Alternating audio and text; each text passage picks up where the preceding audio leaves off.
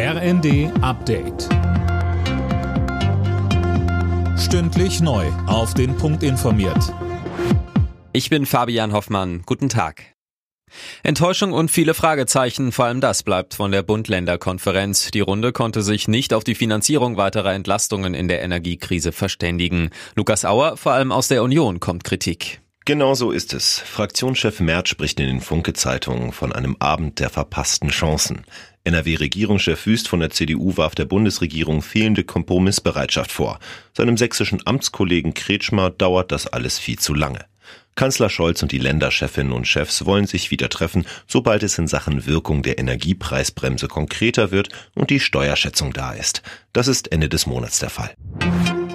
Bundeswirtschaftsminister Habeck hat einige Staaten, die Deutschland mit Erdgas beliefern, für ihre Preise kritisiert. Der grünen Politiker sprach in der neuen Osnabrücker Zeitung von Mondpreisen und nannte dabei die USA. Er forderte die EU auf, mit befreundeten Staaten über die hohen Gaspreise zu sprechen.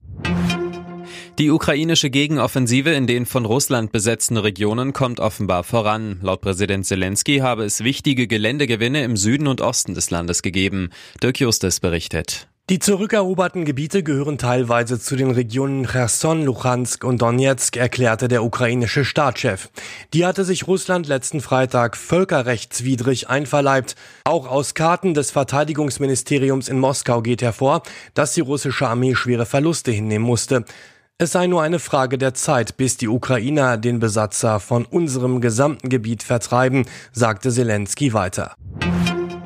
In Stockholm wird am Mittag der Träger des diesjährigen Chemie-Nobelpreises bekannt gegeben. Morgen folgen dann noch der Literatur und am Freitag der Friedensnobelpreis. Verliehen werden die Preise am 10. Dezember.